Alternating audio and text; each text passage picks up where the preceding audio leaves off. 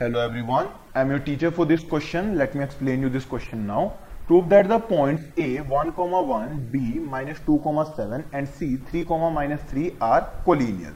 So सबसे पहले हम कोलिनियर का मीनिंग जान लेते हैं देखो कोलिनियर का मतलब होता है कि तीन पॉइंट जो कि एक स्ट्रेट लाइन में लाई कर रहे हैं तो अगर P, Q और R को हम कोलिनियर कह रहे हैं इसका मतलब ये तीनों एक ही स्ट्रेट लाइन में लाई करेंगे अब ये प्रूफ किस तरीके से करा जाएगा कि दो साइड्स का सम तीसरे वाले के इक्वल आ रखा होगा। तो जैसे इस केस में पी क्यू प्लस में क्यू आर की वैल्यू इक्वल आ रखी होगी पी आर की। बट यहाँ पर आपको ऐसा कुछ नहीं दिया गया है कि ए बी सी को आपको एक सीक्वेंस में इस्तेमाल करना है। तो इसका मतलब ए बी और ए सी का सम बी सी के बराबर भी आ सकता है या फिर ए पॉइंट भी मिड में लाई कर सकता है। तो आपको दो छोटी वाली साइड्स को ऐड करके तीसरी बड़ी वाली साइड के इक्वल प्रूव करना होगा। तो यहाँ पर हमें तीनों साइड्स निकालनी है। सबसे पहले हम ए बी निकालते हैं।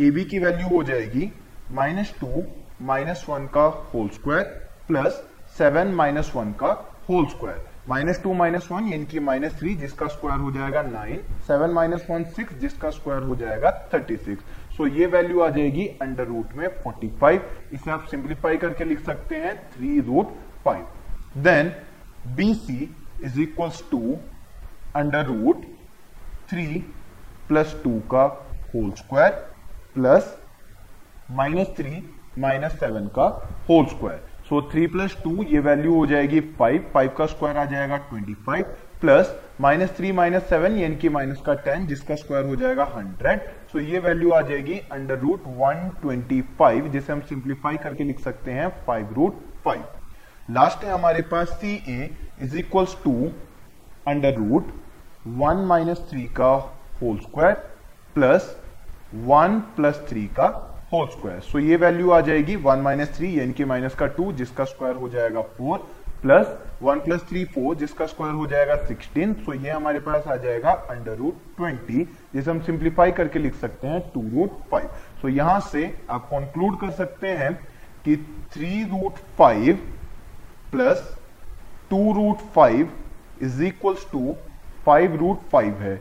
यानी कि ए बी प्लस सी ए की वैल्यू इक्वल आ रही है बी सी के that means A B C ये तीनों कोलिनियर हो जाएँगे। अगर आप डायग्राम के थ्रू समझना चाहते हैं तो कुछ ऐसे हम इसे कंसीडर कर सकते हैं दैट यहाँ पर बी पॉइंट आ रखा होगा यहाँ पर ए पॉइंट होगा और यहाँ पर सी पॉइंट और ये तीनों पॉइंट्स कोलिनियर आ रखे होंगे।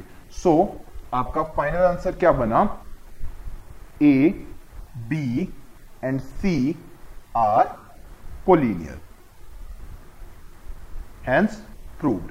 I hope you understood the explanation. Thank you.